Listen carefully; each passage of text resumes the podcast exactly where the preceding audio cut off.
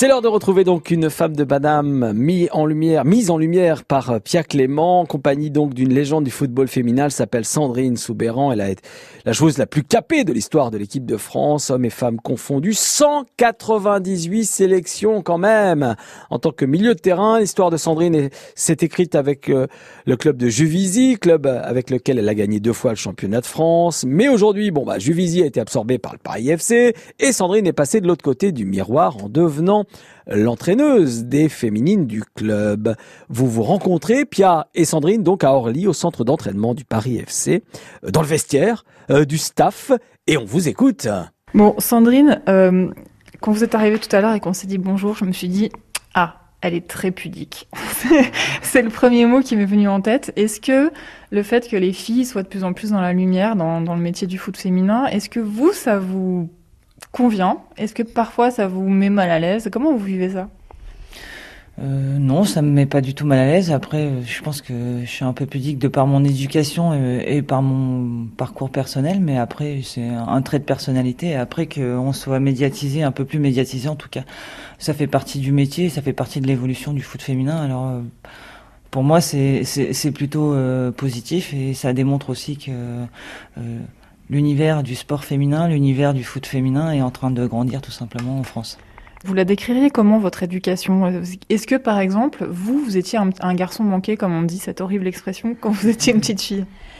Euh, bah moi j'ai vécu euh, en Ardèche euh, et je suis issu d'une famille plutôt chrétienne. J'ai fait toute ma scolarité euh, avec les pères et les frères, donc voilà dans le privé.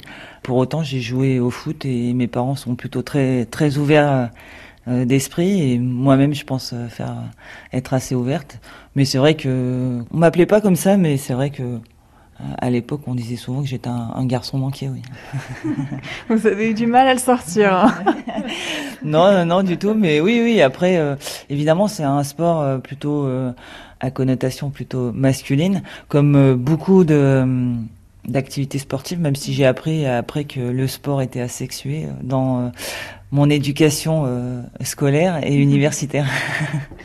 Il y a une énorme échéance qui arrive, la Sandrine, pour les filles, pour les joueuses de foot euh, en France. Vous avez euh, plus d'expérience que n'importe laquelle d'entre elles. Qu'est-ce que vous leur donneriez comme conseil avant la compétition? Je pense que le plus grand conseil, c'est, d'en profiter un maximum. J'ai eu la chance de faire deux Coupes du Monde, deux Coupes du Monde différentes, une aux États-Unis où il y avait quand même pas mal de monde, mais les stades étaient immenses, donc on avait l'impression qu'il y avait personne. Et puis en Allemagne où euh, les stades étaient remplis et où la ferveur était vraiment présente. Et euh, j'en retiens que des très très bons souvenirs. Outre les résultats, c'est surtout les émotions quand on rentre sur le terrain.